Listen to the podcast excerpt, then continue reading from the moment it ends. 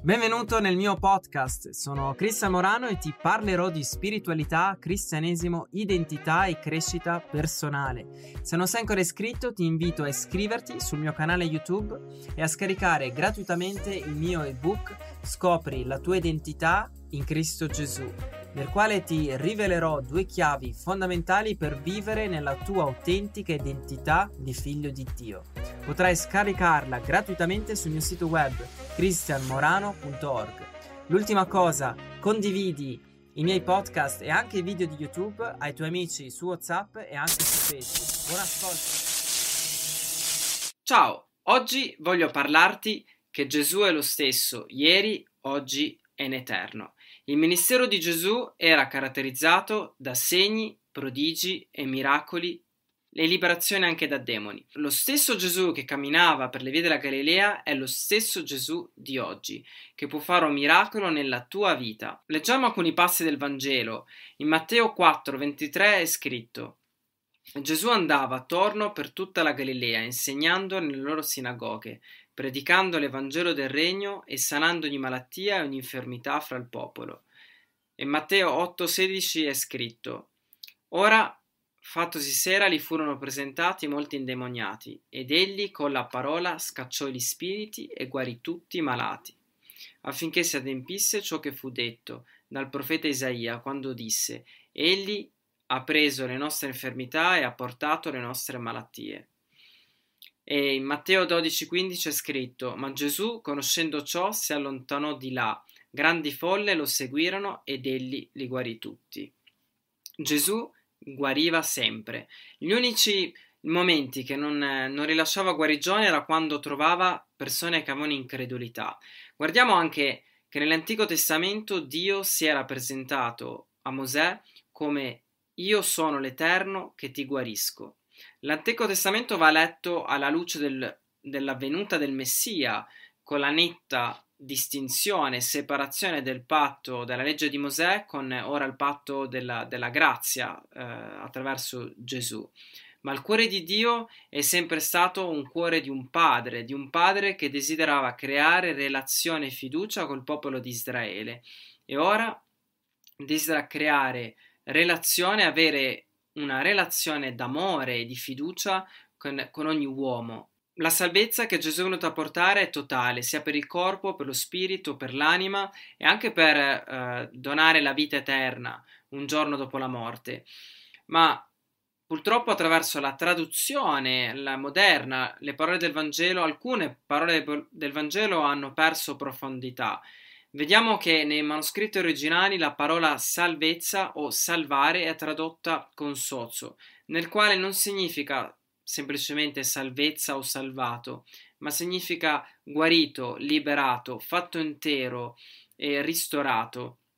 Quindi Gesù è venuto a portare la pienezza della vita, la pienezza della gioia.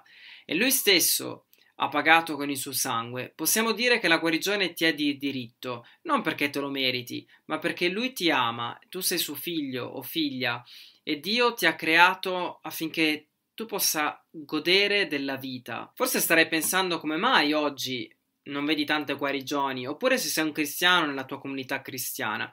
Purtroppo nel cammino cristiano si è persa la conoscenza dell'autorità e della potenza di Dio che guarisce e anche dell'autentico volto di Dio che desidera guarire. È come dire che si è persa l'eredità spirituale che Gesù ha acquistato eh, attraverso il suo eh, lavoro compiuto sulla croce, un lavoro che è, che è finito, che è concluso.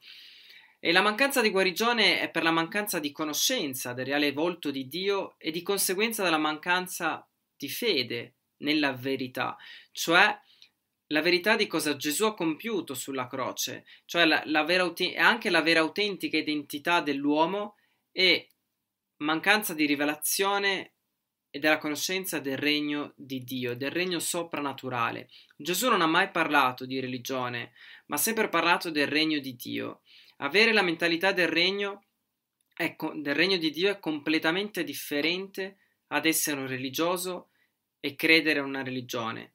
Difatti nella lettera di Paolo uh, possiamo vedere al capitolo 12 verso 2 dice E non vi conformate a questo mondo, ma siate trasformati mediante il rinnovamento della vostra mente, affinché conosciate per esperienza quale sia la buona, accettevole e perfetta volontà di Dio. Paolo parla di rinnovamento della mente, cioè una mente trasformata, una mente che pensa allineata al regno di Dio, nel quale non pensa in modo terreno, ma in modo soprannaturale, cioè la mente di Cristo.